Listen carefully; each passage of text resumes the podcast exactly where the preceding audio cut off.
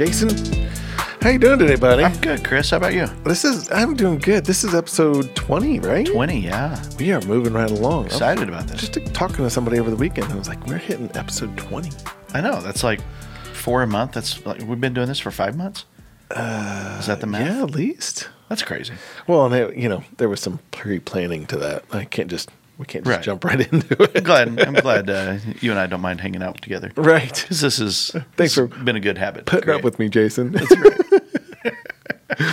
Well, we're in the middle of spring break, Yes. heading into hopefully warmer days, and Ah, please. yeah, yeah. Life good? Life is good. Life Yeah. is good. I'm ready for the warmer days too. I'm looking Yeah. forward to some weather and getting some getting outside and doing some things. So I know. We had a little blip of it, and then there was frost on my car this morning. yes. And that frost is I was like, okay. It was like it's not much, but Well, and I could even Yeah. do it if it was warm during the day. Like, but Right. it's not been warm during the day the last Yeah. couple days, so it's just kind of and the wind's been blowing. But Yeah. yeah, whatever. We'll get over it. soon.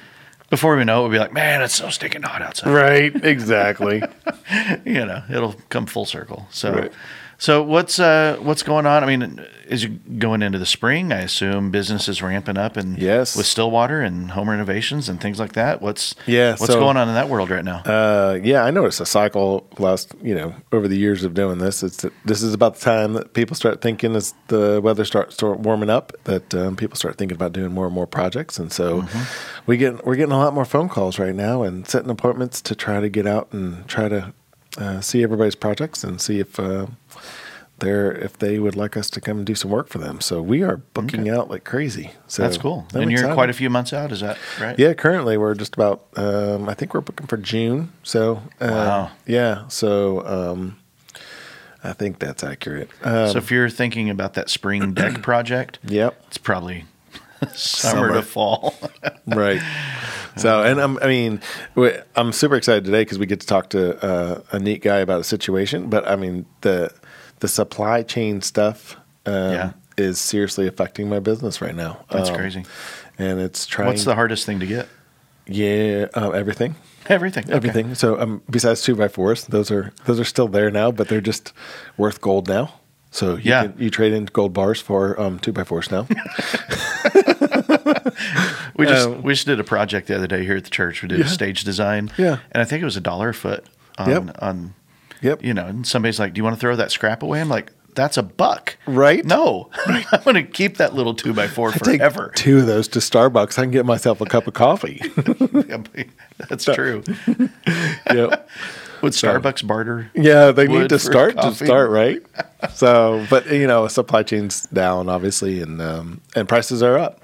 The Yeah. demand has gone up, so it's this whole COVID thing has definitely um, shifted Yeah. things. And What's and, popular right now? What are people doing? Uh, we're doing a lot of bathroom remodels right now. Okay. So um, that and basement remodels. Those are seem to be our two Bathrooms and basements. Which I gotta say, I, I do enjoy both of those, and so do the guys. And so it's been it's been a good fit. So bathroom Mm-hmm. remodels have been one of those things that we've kind of um, done for quite a long time, um, and basement remodels we've always done too as well. But um, people are getting to know that we do those more and Yeah. more. So we're getting a lot more phone calls for those. So, That's cool. which is great. I know you've been putting some pictures on LinkedIn recently.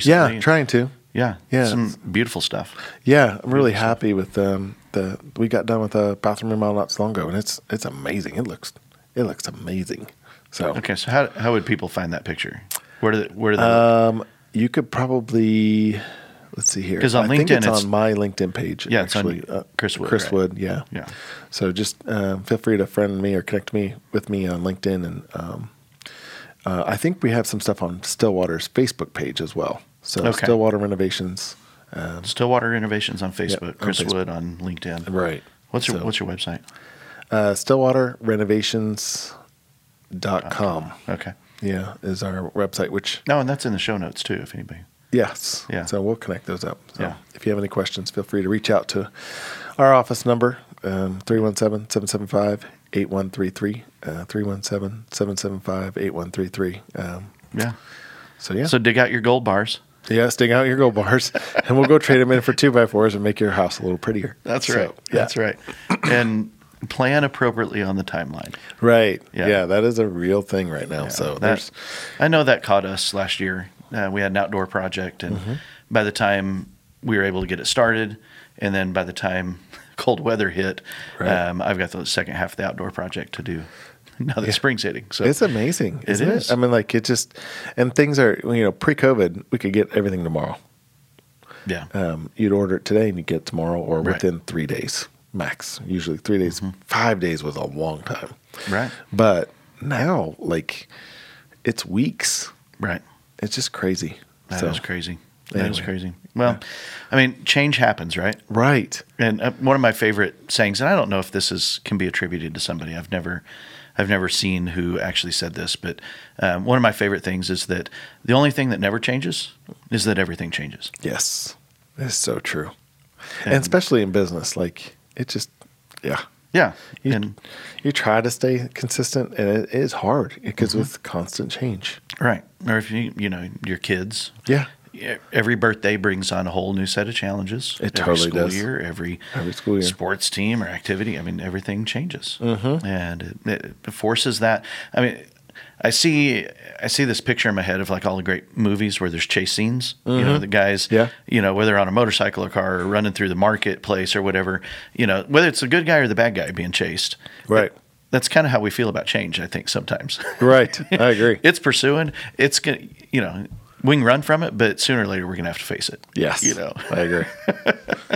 And um, you know, so when we think about change, there's a couple of things that um, that help us process through change.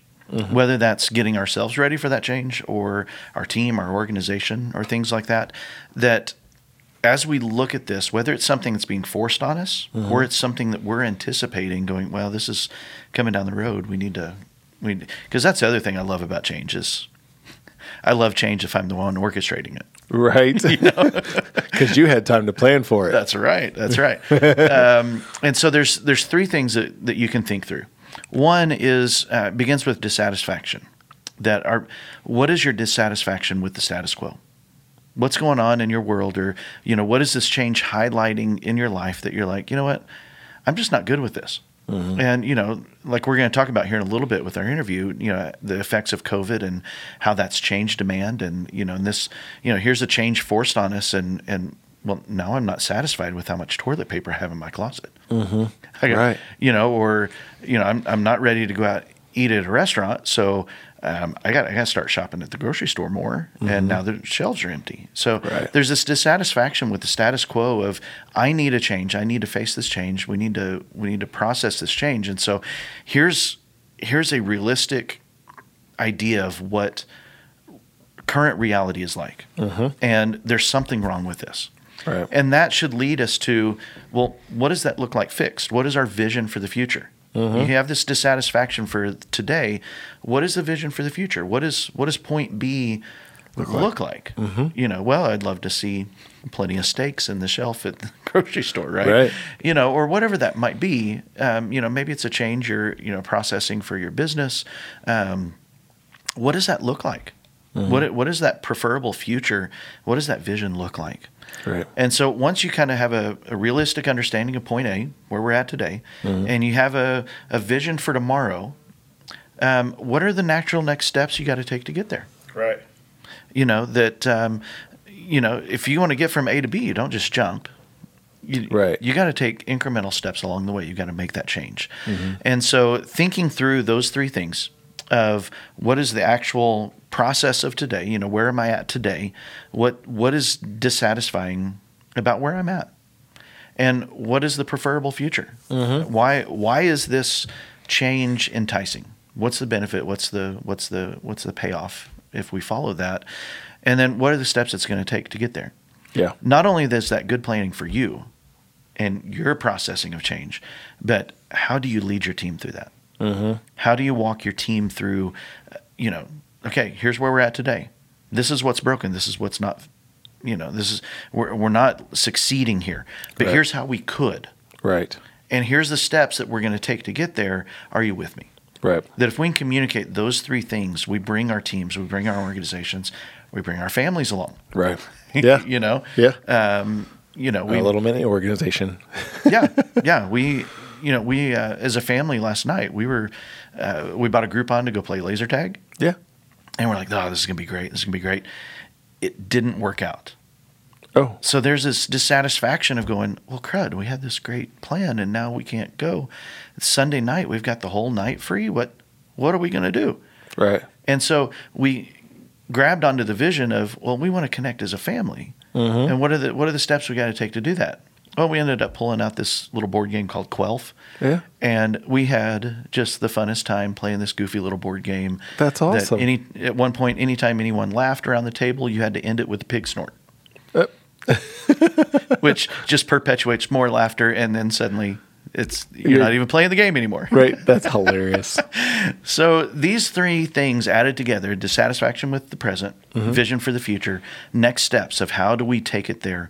Those three things have to be matured to the point that it's greater than the resistance that we have toward that change. right. Because there are some serious things that Yep. that will prevent us from making a needed change, even if we have the dissatisfaction, even if we have the vision, even if we know the steps.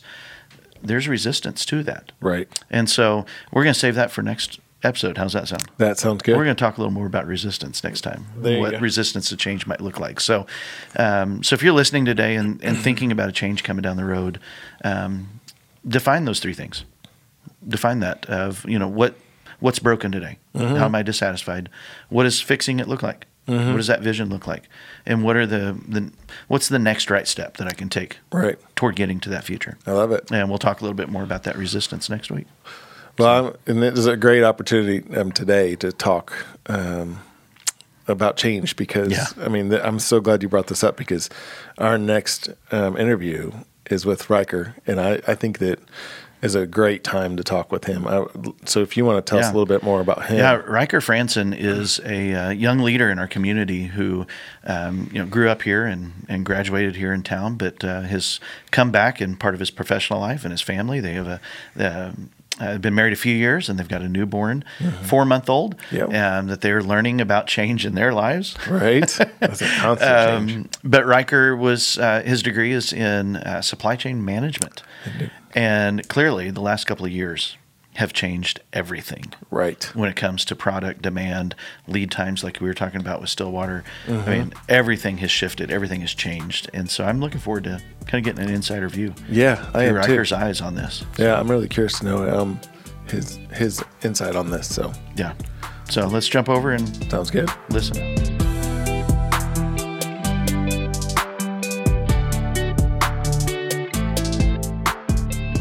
Well, hi Ryker, how you doing? I'm doing well. Good. Glad you joined us today on the podcast. Thanks for thanks for being here. Yeah, Glad to be here. Spending some time with us today. Yeah. So we would we would like to just start out with tell us a little bit about um, kind of your upbringing, your your formative years, where you come from, and family and stuff like that.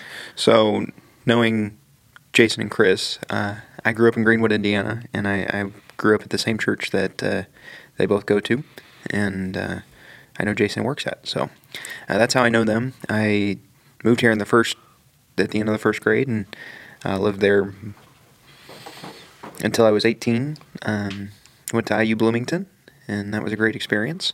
And so uh, now I'm back and I'm local. So I never thought I'd be that kid who uh, lived 10 minutes from home, uh, but I am, and So it's what, great. what was your degree in? Uh, I've got a degree in supply chain management and a couple co-majors in technology and business analytics, but those are like minors. So Okay. so mostly supply chain is uh, is how I like to phrase it. So- and uh, the business school. So what what's involved in a supply chain degree? What what kind of classes? Um, you've got you've got your operations management, which is like balancing an assembly line, uh, so things like that, or balancing a queue line, like you're waiting in line at uh, I don't know your favorite uh, Chipotle or something. Right. Um, then you've got classes on um, inventory planning, which is where I spent. Um, that was my favorite class, inventory planning and analytics, um, and that's that's deciding how much to have on the shelf or off the shelf um, to make sure your inventory is at the right place at the right time. Uh, there's also some sections on logistics, making sure if you had to run to the store to buy one roll of toilet paper at a time, it wouldn't be very efficient. Uh, but you buy them in packs of 20 or toilet paper math's pretty interesting. You know, 72 mega rolls, all right? And what does that equal? He said toilet paper mass. It's interesting. Okay, keep going. That's ridiculous. That's what I mean. Um, so, so those are some of the basic classes. Um, focused on supply chain. Uh, on the other side of it, you have things like econometrics or other classes that are that I don't even remember the name of. But Right. You're doing crazy statistical math. I use it. I use it. Actually, I work for an inventory analytics company right now, so Mm-hmm. uh, I use it more than I thought I would. Hmm. Uh, but but there's that side, and then then there's a lot of the technology management where you learn how to code a few things and how to use databases and that kind of thing. So Right. you combine all that, and that's how you get uh, my little my little niche in the world. That is that's super cool. I didn't even know that type of stuff existed. That is that's really cool. So you landed you you've now landed a job in what you said was your favorite class of the inventory management and planning. Mm-hmm. Um, but tell us a little bit about your career post college. What um, where you landed and, and kind of how. So, coming out of college, I I got a job at um, a company. I'm not going to name it, um, but if something sounds too good to be true, it certainly is. I thought I was going to make a massive amount of money for a new grad, and I know people who made it, but Right. there's a reason. It's a pressure cooker. Um, think think big law or uh, investment banking, and I don't regret trying it. Um, Yeah. but it wasn't fun. It was pretty terrible. When you say Right. pressure cooker environment, to explain that to me. Um, Just like constantly on the. So so when I when I say you you've got to have very high performance and it's up or out. Um, I think consulting can be like that too. Uh, If you think um, where if you're not absolutely thriving, you're you're out. Um, and I- Constantly cutthroat. yes, you're competing against each other, uh, which you think it was for an auto parts distributor. It doesn't necessarily sound sounds Yeah. sort of sounds sort of odd, but Seems a little odd. um, you know, I don't regret it, and, and I don't have terrible things to say about the company. If I need auto parts, I I, I look there. Mhm. Yeah. But there there was a reason, right? I mean, Mhm. it was incredibly hard to work there, and Didn't, e- did- every single person that was hired the summer I was hired, uh, they Mhm. were let go or they quit. So really? Wow. it uh, you know when I say pressure cooker, they were really in there. Yeah. Um, And this I- involved a, a move for you and, Yes. and your newlywed Yeah. bride, right? I mean, you guys We'd been married for a year or two at that had been point. two. Okay, But couple it was our first move out of out of state, so we moved uh, to uh, Madison, Wisconsin, Mm-hmm. which I think is about six or seven hours away. And uh, so we were just on our own, and I go and take this job that is just crazy. Yeah. And so um, I'm eventually let go, uh, which was pretty hard, right? I I had done well in school. I had jobs and that I'd been promoted at even in college and, and before then. Um, so I'd I'd always done decently well. It was everyone has to fail, Right. um, but it was it was one of my first big, I'll say, uh, times where I really had to assess what's going on Mm. and and fail.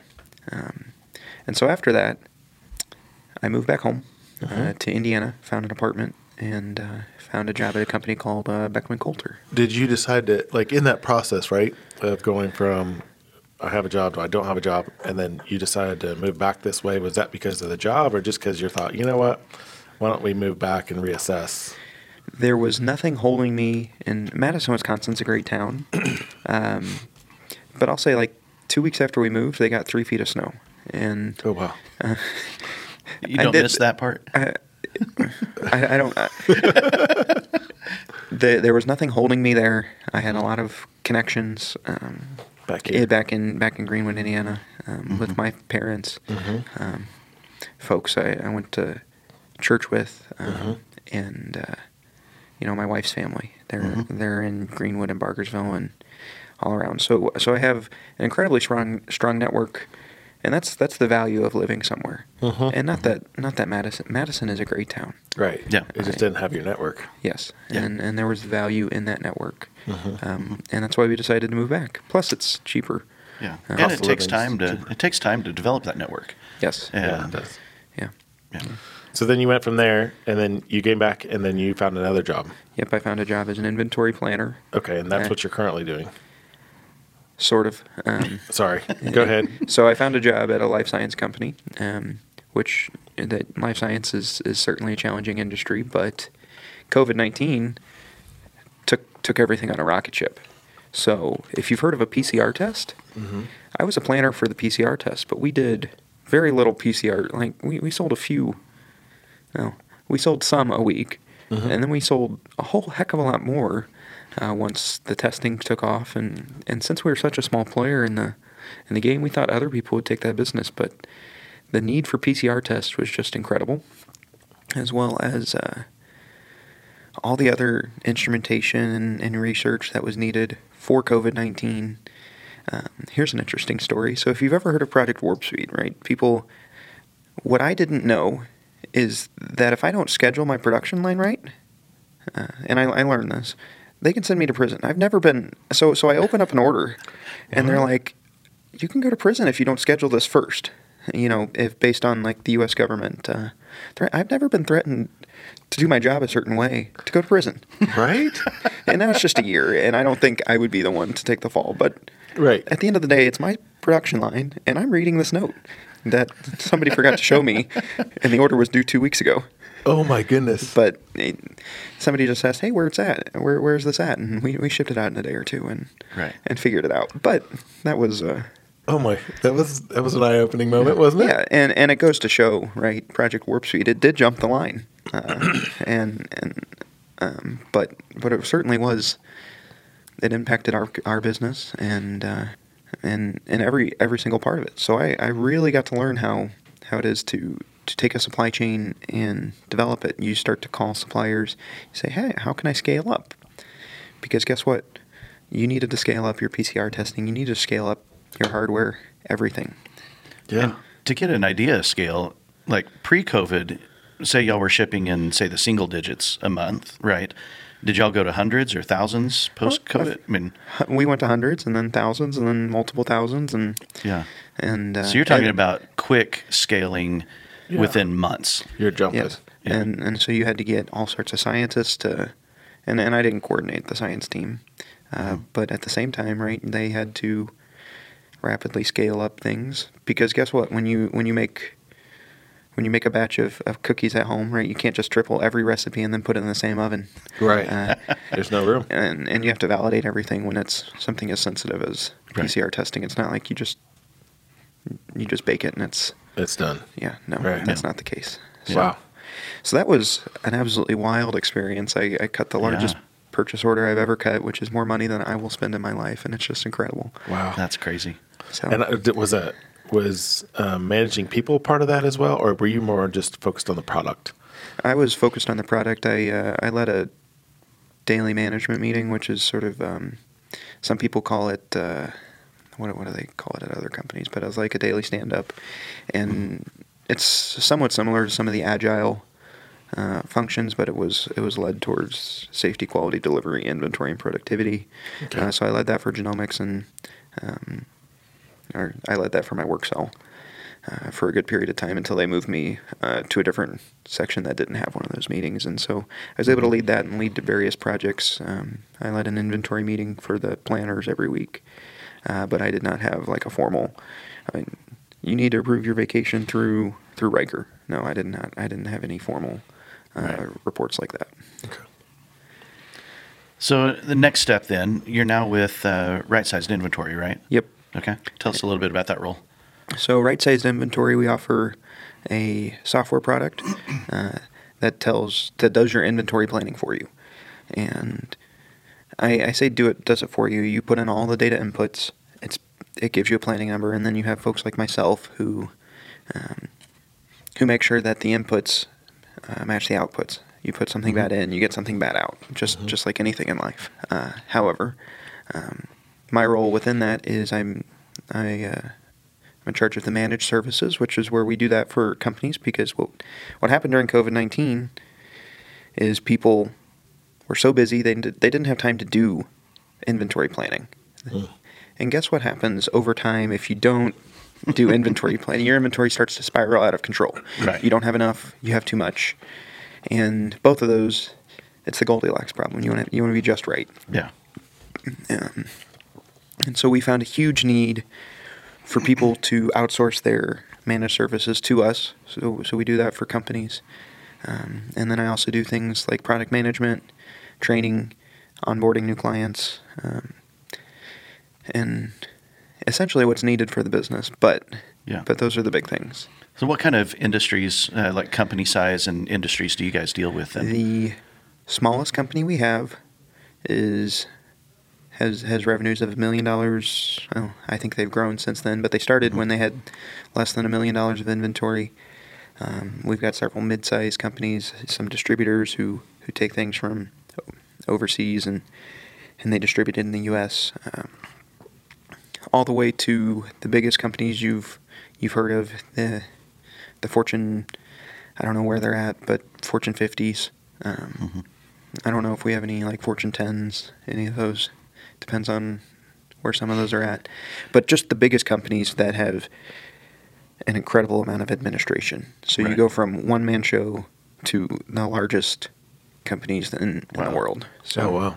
So, what And- type of industries are you working with personally? um, life science uh, lately. So that, Okay. you know, it's there. There's that connection. Ties but- in, yeah. yeah, and uh, then um, the beverage industry and uh, the automotive, like maintenance. Uh, Okay. So to keep up a production line, you have something that's known as MRO, um, and so we run um, MRO inventory for several companies. Um, we've done everything from grocery to to production. It's it's Mhm. a it's a wide range, and I really enjoy the variety. Yeah. Um, I mentioned life science just because I I got pinged several times by a life science company this morning, so that's, that was on my mind.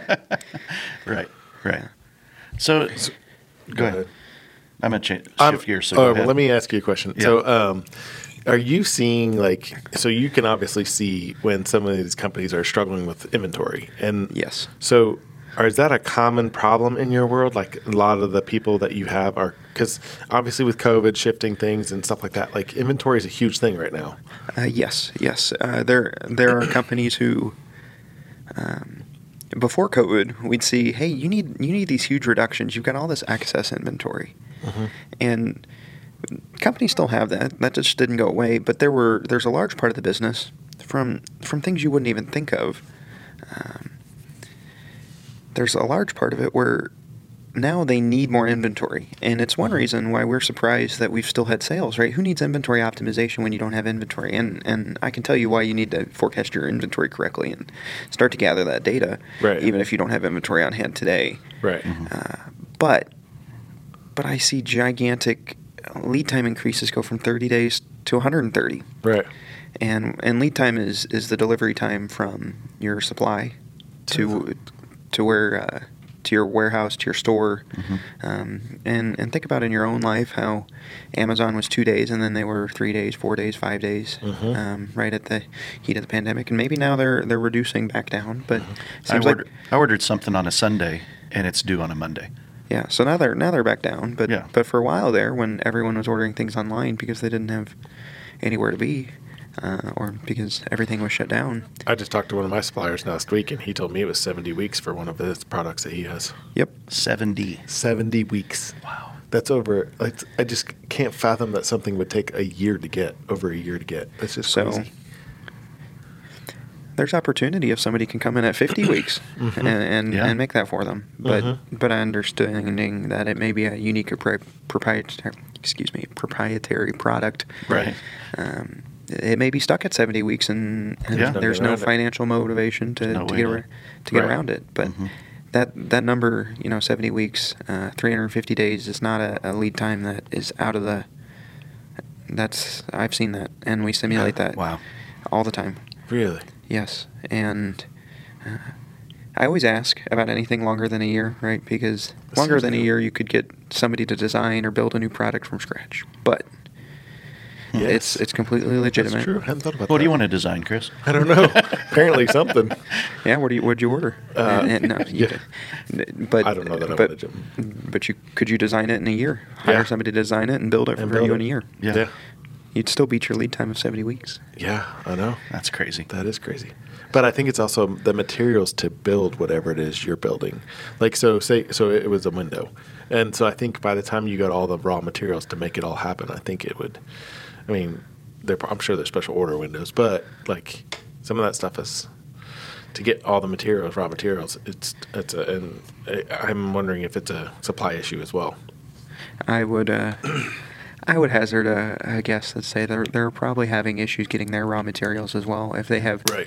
um, which puts designing something and making it, uh, you know, sounds good, but if you can't get the raw materials, you can't get the raw materials. So there's an opportunity for the raw material extractors in the mining or whatever, Yeah. and in the metal fabrication. So yeah, there's And just- opportunities. There's opportunities. I love that.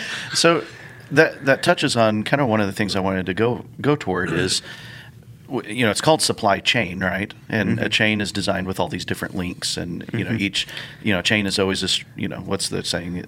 It's always as good as the weakest link right? Yes. Right. so talk to us a little bit about uh, kind of your perspective of the last couple of years, supply chain, COVID pandemic, you know, whether that's toilet paper to, um, you know, uh, there's even even today, you know, we're you know we're past the two year mark. Um, there's a gas station that their foam cups at their soda machines are at different gas stations' cups. It's it's not even their branded cups, and we're still you know a little over two years past. So, talk about this supply chain and kind of. The, I assume this is about global dynamics. It's not just about local. I would say it's it's far beyond just Greenwood, Indiana. Yeah. or American dynamics. or, or even Yeah, even North American America, yeah. dynamics. Um, when I think about a restaurant or a gas station where where you get your supplies, Mm-hmm. it's all it's relatable because everyone knows that they they don't make the foam cups at the restaurant or the gas Right. station. They know they don't grow the veggies and Mhm. some some of them might grow some of them, but they don't they don't make everything. Uh, and and with that, you've got supply from places like China, uh, places like Southeast Asia, but you've also got supply from places in Europe, Mexico, uh, South America. It's it, it's Mhm. worldwide, and one of the interesting things is uh, that, that I think is great. You've got um, Chinese builders who have suppliers in America who then ship to China and then they ship the finished product back to the U.S. Right. And that was something that uh, first time I saw that I said, "Wow, that's an incredible amount of transportation." Um, and and you think about other products like coffee beans. How far do they have to go to get grown, harvested, roasted, transported, all the way into a coffee bean, and that coffee bean goes all over the place to the Right. to the distribution center of the store, uh, or or your Starbucks or Yeah, right. coffee shop, Right. and then all of a sudden, well, you still have to go get your coffee, or you have to DoorDash somebody, and then. Then you have to get out of bed and drink it, and then you can start your day. So that coffee bean has traveled millions of miles, Right. so it can it can get to your uh, your cup of coffee that, that I that you need in the morning to get moving. And if you think about it in a global perspective, there's a lot of different places where that could go wrong, Yeah. and that's that's what we've seen. Um, and and you can take the big examples. If you remember the Ever Given, I think, or it was the Evergreen, there was a ship that got stuck on the Suez Canal, and it blocked the entire thing Oh, for yeah, everybody. yeah. Mm-hmm. And it was there for two weeks. Well, guess what? Your lead times is 70 weeks. For every product that goes through that, every single ship, which was a massive amount, is increased by two weeks. Well, there are delays at the LA port and the port of Long Beach. Mm-hmm. Well, now your lead time's increased by three or four weeks. Oh, and guess what? Um, there's a labor crunch for the people who unload the trucks. There's a labor crunch for the customs officials who inspect it. There's a labor crunch for the truck drivers, and there's there's six other things that go wrong, and they stack on each other. Well, well, what started all this, right? So, part of this, people say, oh well, you know, everyone just stopped working, in in COVID, and yes, that's true, right? Things shut down, the entire world there for months, and and I I had a factory in China that that I talked to, and they just I said, hey, what what's going on? And they said, oh, nobody's at work. We've got three people here. Wow. And I said, okay, when am I going to get my stuff? We don't know. And and so that that did happen, Yeah. right? Um, but but in the same sense, demand also rapidly increased because people had all sorts of time. You're working from home. Well, that's mm-hmm. maybe an hour a day. Well, Let's say you commuted, that you can now go consume things with, or you're not spending money on on your your vehicle or your commute or eating out. Well, now you can spend it on other things, and so you have a rapid shift in the type of demand. You mm-hmm. think about mm-hmm. um, things like the food industry, the restaurant industry. Well, guess what? People started eating at home again, and that's why you saw your grocery store shelves empty. Right. Because the food industry, they had all sorts of food at restaurants, but guess what? They couldn't serve people, and so you mm-hmm. can't take the Right. mass restaurant style food into the individual stores. Right. And so that's just one. I'm, I'm going on all these supply chain Yeah. problems. Well, that's good. Uh, which which totally speaks into the is your inventory right Right. and that you know the the shift in demand and production totally blew up a lot of the Yes. projections there And, and so the question is, will your inventory go back to pre-COVID? Will it? Is there a new normal? Because you don't want to use your COVID demand, uh, yeah Just- it- because you can go find tons of hand sanitizer now. Right. And, And- like, and- next to nothing. Yes. yes And, and so that's something, you know, that's the bullwhip. That's the too much inventory. Now, Yeah. I, am I saying that that's the inventory planner is doing it wrong? No, I don't think so. Right. They're doing the absolute best they can Mm-hmm. with the information they had. They didn't know that hand sanitizer would be uh, as. Mass. Yeah, Yeah. They, they didn't know that demand would fall off. Right. Or maybe Or- they That- didn't. It's so cheap for them to, you know, if it's a dollar, they're going to focus on the ten dollar products before they, you know, they buy some excess hand Right. sanitizer that doesn't expire for three years. It can just, Right. um, it does take up space, right but it's, uh, you know, that that's part of the inventory game, and I enjoy playing it every day. right that's awesome. so when did you have a when did you realize you had a passion for for this type of uh, supply chain management and stuff I first realized I liked inventory planning during my second summer at Allison Transmission. So, my first summer I spent on the floor um, working with the UAW team members um, at a distribution center, and um, you know that, that was interesting. You know, being it was sort of like scheduling, but you, you deal with the day to day problems of a distribution center. Well, after that, I got an opportunity to do um, various supply chain analysis problems at my second summer. And I remember one part I got I got to do a safety stock recommendation and they never the the current planner said, "Oh, I don't want to do that." But then it blew up in his face when he had way too much inventory and it expired and it rusted out and it it said it told me like I've got a way to use yes, you have to consider reality. You you're you always have to consider reality with any type of data. Uh, because your historical data is the only thing you know that's true, but thinking is still required. Um, so I get that, but but I have a passion for marrying all that up, and that's where I discovered it. What I was going into senior year of college. Huh. Okay So that's cool That's really cool. So, what was the biggest challenge that you've had to overcome in this process of? I mean, because you've learned a lot, you've had a lot of great experiences. But what's what's some of the biggest? What was one of the biggest things that you had to overcome in this process? I think it's learning how to. The biggest thing is learning how to communicate it all. Um, Because not everyone thinks the way I do, Mm-hmm. or and and just because somebody asks you a question in daily management doesn't mean just because you know the response you have to snap back right there because that's not that comes off very. If the plant manager comes and asks you something and you snap back at them, that's not not a great way to communicate. Right. so, what- and you were you were touching on it earlier. So you're marrying the information of that stuff and trying to Mm-hmm. talk or provide that information effectively to those around you. And so you have to marry reality with the data. Okay. That that's that's a good way to put it. Yeah. Hmm. I would like to know uh, because I found kind of the makeup of your your team that you work with with your company. Um, I, w- I kind of found that interesting. That as you you're at a work from home job, but tell us a little bit about your team and the company around you and who you work with and So right sized inventory is a pretty small company. Um, we've got, um, in terms of full time employees, uh, under ten. Uh, we've got several contractors. We've got several. I'll call them channel partners who go out and sell right sized inventory, and they get a cut. Uh, they're they're almost like sales folks, but they're not. They're not officially employed. Right. They sell other tools as well. Um, consultant types to say, "Oh, I can improve your business," and this is one of the pieces of it.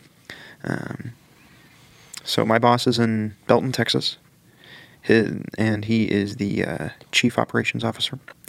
And uh, his boss, the CEO, um, is in is also in Texas, but our programming uh, team is split between Hawaii and New Mexico. Um, Our inventor lives in California. Our owner, CFO, um, lives lives in New Mexico as well, and then I live in Indiana. We've got channel partners all over the world. Oh wow. Um, and that's that's important, right? Because I, I can't relate to somebody. We've got some important channel partners in the Middle East. Well, as much as I, I'd love to be able to relate, the culture is different than Greenwood, Indiana. Mm-hmm. And to relate to people in Saudi Arabia or UAE or any of those countries, mm-hmm. these channel partners can make those connections and and put us in. And that doesn't mean there's the human side of it, but it it's also interesting to to learn Yeah. about things from Africa and mm-hmm. Right. and the Middle East and Europe. Uh, and Spain is definitely different from Germany, right? Right. So Right.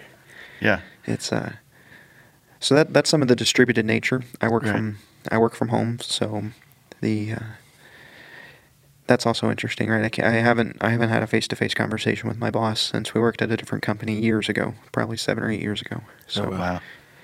Wow. So I mean, there's a global aspect to what you do, but your your closest teammates are spread from Texas to New Mexico to California to Hawaii, which probably can't be a bad deal. But uh, are there any travel requirements there? Right. I, I haven't asked that yet. yeah, you should probably you should probably should get on that. Yeah, Um, it's necessary. I need to go there. yeah, you probably you probably have to take your wife. Yeah, You know. yeah, it's a work trip. Yeah, it's Yep. called. I heard a new term, bleisure, where it's uh, uh, vacation and you know business and leisure. Oh, bleisure. It's a bleisure. bleisure trip. So you, I think that's definitely in your future. You should do that. But I'll, I'll work on that. There you go. but the real question, I guess, is what I'm.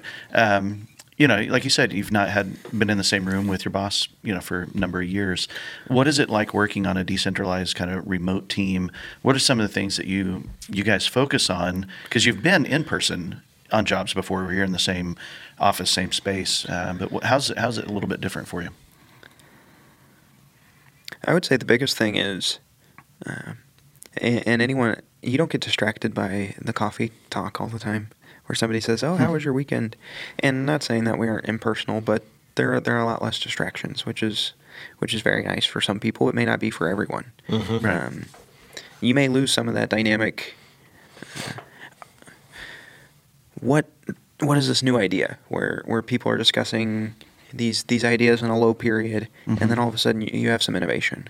Now there there are other types of innovation, but but sometimes it's hard to recreate that if you're not in the same room or talking Right. through something. There are several tools that make some of this easier. Uh, things like Microsoft Teams or Zoom, where you can share your screen, you can work on the same spreadsheet at the same time. So certainly, I'd say that you know things like that help. Um, but it's uh, you you couldn't have somebody who really really enjoys working with people unless unless they're on the sales side, I guess, and they're Right. and they're they're making all sorts of calls, but inventory management software isn't something you you just pick up and buy like you you go to the grocery store and pick up your favorite cereal Right. you just it's a long process to decide how you want to do this because there's so many different ways to Mm-hmm.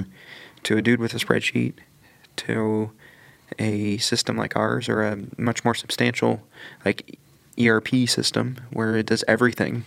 Uh, we're we're super focused, uh, and and we're we're super focused on inventory, and we're gonna add on to those ERP systems. But you know, somebody with a spreadsheet, they can say, "Oh, this is good enough." Is it though?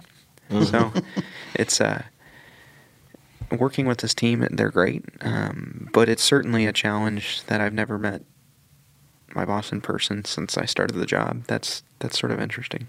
Yeah, that's really cool. D- Is there? Do you have any like? So obviously, the the people side of things doesn't bother you as much, and you, you're able to get. You feel like you get a lot more done in your space. Is there a f- downside to that? What's your? What would you say is your biggest downside to working remotely like that and not seeing people each day? I would say you, you have to be focused, and, and it's one of the reasons why I have to be intentional uh, about getting getting together with folks. I'd, I'd say like even even like this, this is a good amount of. All right, I mean, we're having a conversation. It's being recorded, Right. but but at the same time, it's it's very intentional socialization as well. Um, and so I have to be very intentional. I try and get lunch with somebody at least once a week, if not multiple times. Um, but also as a new father, it, it's good to have that Oh, yeah. that space. Uh, taking care of a four month old, it's um, it's a lot different than it was five months ago. Yeah, Right. So um, yeah, and, and that's great too. Uh, So I would say that uh, I have to be very intentional about uh, the activities I do, and, and COVID nineteen, right? I think also this is not a unique experience post COVID 19. There are all sorts of roles that are work from home now, and some people love it and some Right. people don't. Yep. And some people are going to be called back into the office. Well, that's not going to happen with me. Right. Or if it does, then where's the office? We need to make one first. Or Right. Or- there's there's Right. going to be a time gap there. yeah, Right. yeah. So, um, plus all our customers are all over the world, so It makes it even harder. yeah, yeah. Yeah. So either Wow. I'd be on the road or it, they're, they're, the company I work at now is never going to to do that um, in in its current makeup. Yeah. Now, certain certain companies, the manufacturing company I was at, Mhm. that has to be done in person because guess what? You can't make it without that tool. You can't just make it in your garage. Right. Yeah. yeah. So That's cool. Well, Ryker, thank you for joining us today. Yes. Really appreciate kind of this uh, inside look at a, a part of the world that we don't. Right. we just, you know, most of our listeners are going to show up to a restaurant or a store or Not think of you know, twice about talk to there. Stillwater Renovations and be like, "Hey, uh, I need you to do my flooring for me in like 70 weeks. Yeah. Maybe pick a different tile." You know? I've thought more about this in the last couple uh, last couple years than I have uh, than I ever thought I would have. one of, one of my goals is to make supply chain like like boring again. I'd I'd love it if if people didn't know what I did. Right. Uh, but but everyone knows what I do now. Yeah, that's a real because thing. because you say supply chain and you're like, oh, I didn't get my normal cup at the gas station, which is a pretty inconsequential problem, but right, it's, right, totally is. um, it affects all all parts of our lives. It's amazing. Absolutely. Chip shortage, what, whatever. You look at the news, supply chain's in it nowadays. Yeah. Totally. Yeah. And I'd love for that not to be the case. All right. Well, hopefully, uh, getting back into the background of life with this in your near future. So, but thanks again. Yes, thank appreciate you. it, man. Thanks for Thanks having me, guys. spending Right on, right on. And we'll be back here in just a moment.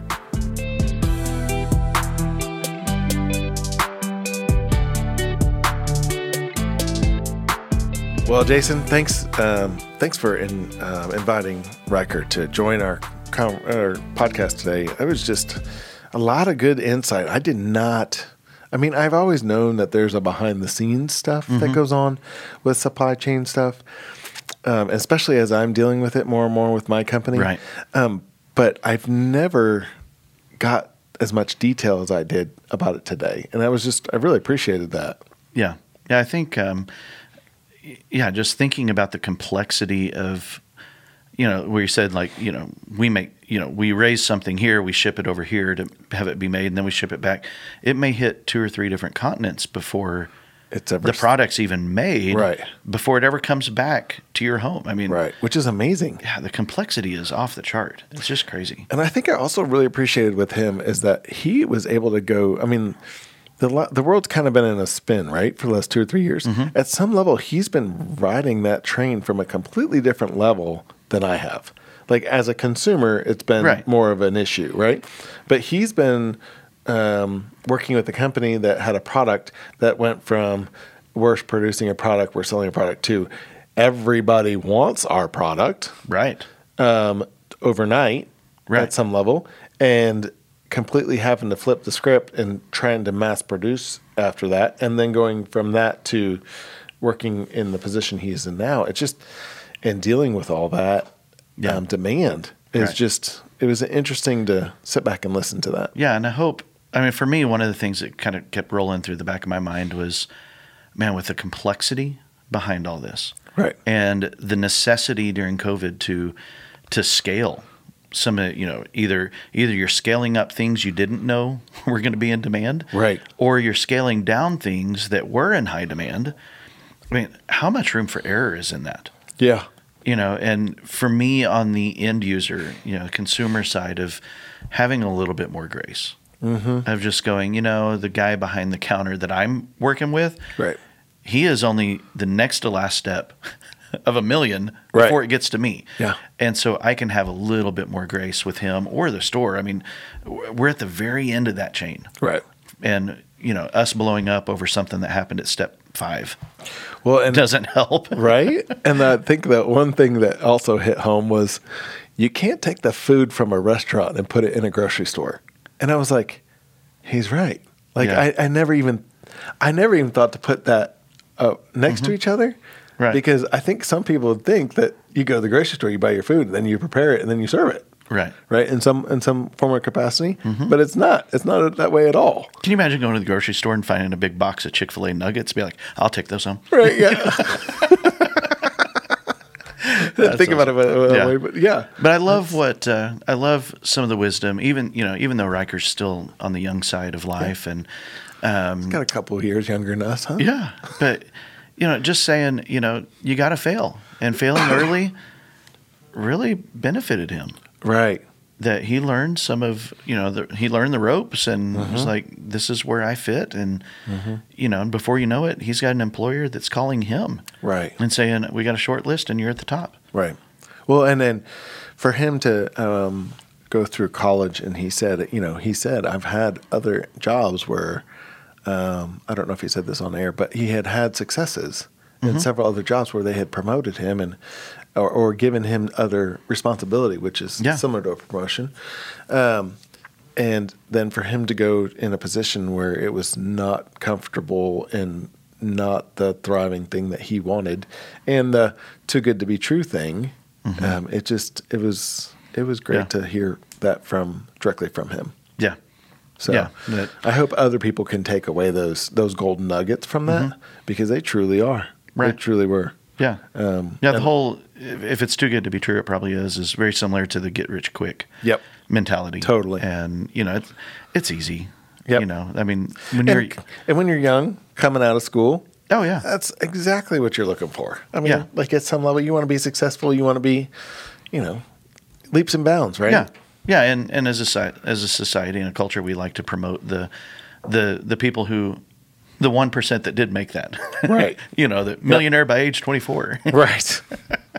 that doesn't happen to everybody. Nope. That's one in a million. Yeah, You that's know, exactly and right. so what happens to us other 999,999 people? Right. Some I, And everybody can, you know, and trying to make your difference in the world, right? Coming out of Right. school, you have great inspirations to make make a difference, Mm-hmm. and in the process, sometimes failure is key. yeah, absolutely.